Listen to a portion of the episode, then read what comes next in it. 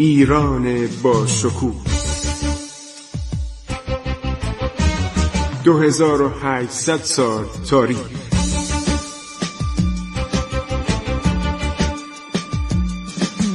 عبور از تاریخ.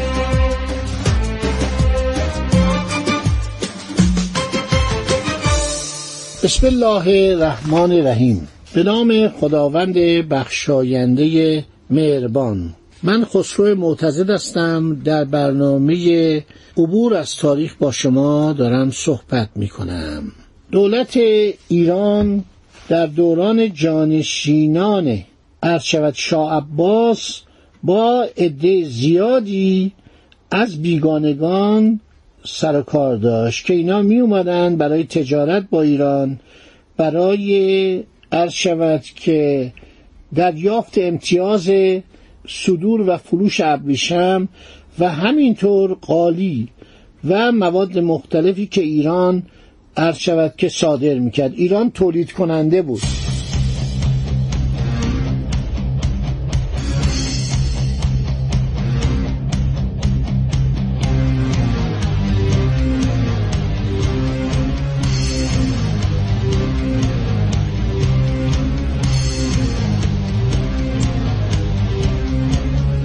آقای ژنرال سرپرسی ساکس که آدم دانشمندی بوده چندین دهه در ایران بوده بعدم در اون جریان جنگ اول پلیس جنوب و تفنگداران جنوب ایران رو تأسیس کرد در بندر عباس برای مبارزه با آلمان ها و عثمانی ها نوشته که برای اینکه نشان دهیم ایران تا چه اندازه در قرن هفدهم در انگلستان نفوذ داشته لازم است بعضی صفحات کتاب جان اولین را در این دوره ملاحظه کنیم و شایسته است آن را در این کتاب تاریخ درج نماییم. وقای نگار معروف جان ایولین که یک ایرانی را که ملبس به لباس گرانبهایی بود و تزئین آلات دیگری نیز داشت در خیابان قدم می‌زد ملاقات کرده بود. بسیار خوشش آمد. این سطور را در دفتر یادداشت روزانه خود ثبت نمود. 18 اکتبر 1666 میلادی. اعلی حضرت همایونی یعنی کی؟ یعنی چارلز دوم. نخستین بار در دربار لباس موقر و مجلل شرقی پوشیدن. یقی دوبل آهاری و بندها و جبه را به یک نوع لباس برازنده مد ایرانی تغییر دادند با کمربند و تسمه ها و بندهای کفش و زانوبندها. این آقایونی که خیلی دنبال مد اروپایی هستند ببینید پادشاه انگلستان چیکار کرده. بندها و جبه ها را به یک نوع لباس برازنده مد ایرانی تغییر دادند. با کمربند یا تسمه ها و بندهای کف و زانوبندها. توی قلاب هایی که پاره از آنها با جواهرهای گرانبها مرصع بودند. البته جواهر درست جواهرها این مترجم نوشته و اینو تصحیح می‌کنم. علا حضرت قصد دارن پیوسته نوع لباس بپوشند و مد فرانسوی را برای همیشه ترک کنند مدی که با هزینه و زحمت زیاد فراهم شده بود. بسیاری از درباریان و اشراف مبالغی زر به اعلی حضرت به عنوان شرط بندی به چارلز دوم تقدیم کردند که در تصمیم خود اصرار نورزند. من قبلا در طی رساله این بیثباتی و تقید و وابستگی بی حد خود را به مد فرانسوی حضور اعلی حضرت معروض داشته و آن را تقوی کرده بودم. اینو کی میگه؟ جان ایولین میگه. در ضمن فرصتی به دست آورده از برازندگی و سودمندی لباسهای ایرانی. به طریقی که اکنون اعلی حضرت پوشیدن شری بیان نمودم. عنوان این رساله را ستمگری یا مد نام نهادم برای مطالعه شاه فرستادم. تقلیدی که به زودی واقع شد من به این مقاله نسبت نمی دهم اما این موضوعی است که لازم دانستم آن را تذکر بدهم. لویی چهاردهم از این عمل که پوشیدن لباس ایرانی در دربار بریتانیا بوده بسیار خشمگین بود و آن را یک نوع جسارت می‌دانست.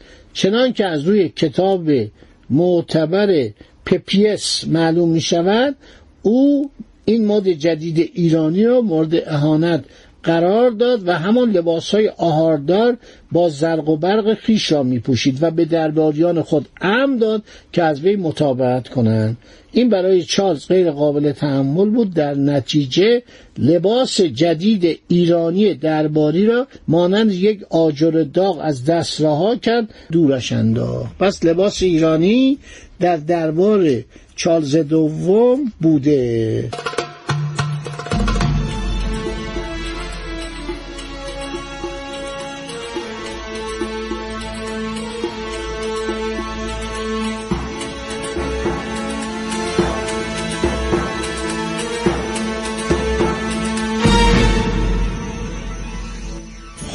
دوستان عزیز باز هم ادامه می دهیم شود که هلندیا خیلی سعی می‌کردن که مال تجاره به ایران بیارن.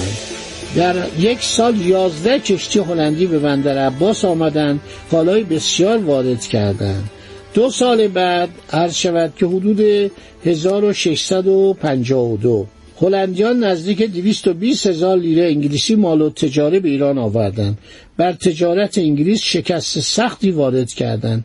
با این همه چون از شاه عباس دوم خواستند که به ایشان نیز امتیازاتی مانند امتیازات انگلیسیا اعطا کند نپذیرفت و تجارت انگلستان با ایران گرچه بسیار تنزل یافته بود به خاطر اعدام چارلز اول از میان نرفت.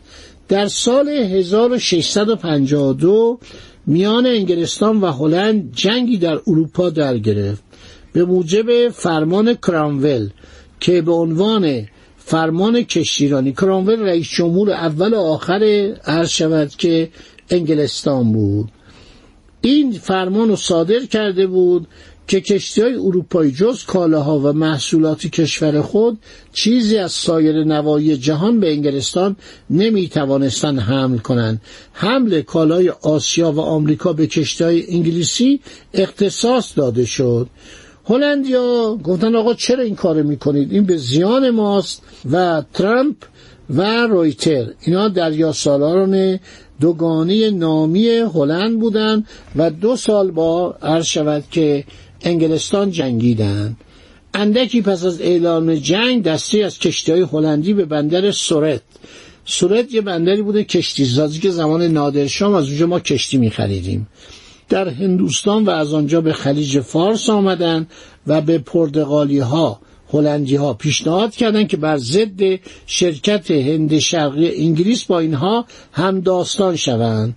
پرتغالی این پیشنهاد را نپذیرفتند. هلندی ها خود به تنهایی سه کشتی از کشتی های انگلیسی را در نزدیک بندر جاس گرفتند. سال بعد نیز پنج کشتی هلندی دو کشتی بزرگ انگلیسی را در حوالی بندر عباس غرق کردند و سی تن انگلیسی را به اسارت گرفتند.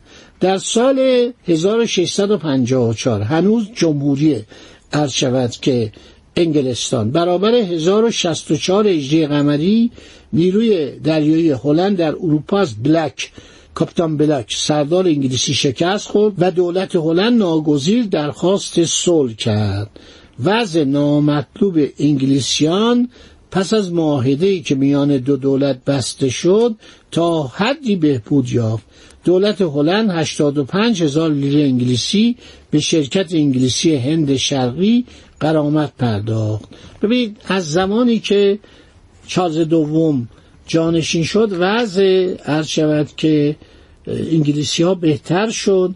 دولت ایران هم از اون حالت مخالفتش با جمهوری خانه عرض شود که انگلستان صرف نظر کرد. و اگر می‌خواید اطلاعات بیشتری به دست بیارید باید به همین کتاب های ویلیام فلر که خیلی کتاب های خوبیه. من بارها در این برنامه صحبت کردم.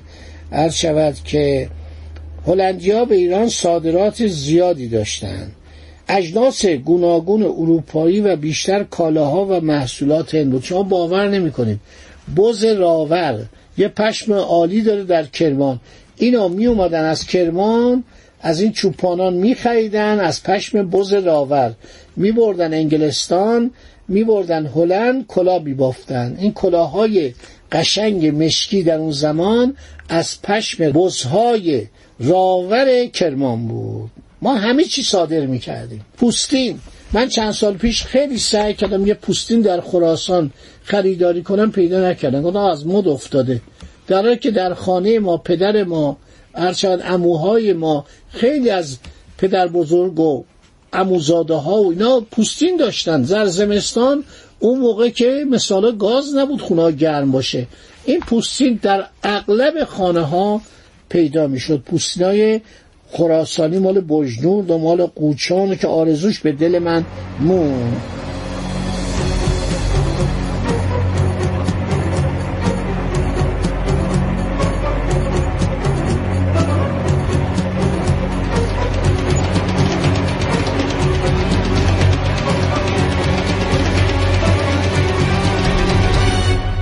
شرکت هلندی محصولات هندی مانند ادویه، قند، نیل، چوبهای قیمتی، اطریات و نقره سرب و مس و پارچه های ابریشمی سوراد و ساحر کرماندل.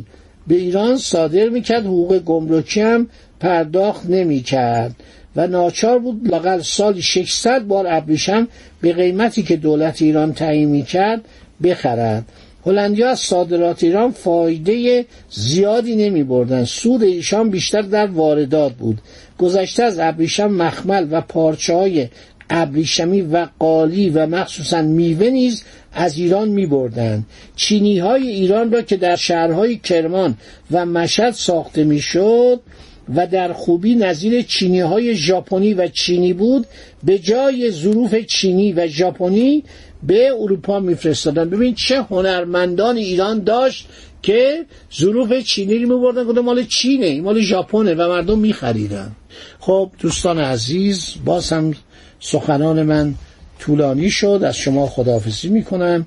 انشالله تا برنامه بعدی. عبور از تاریخ.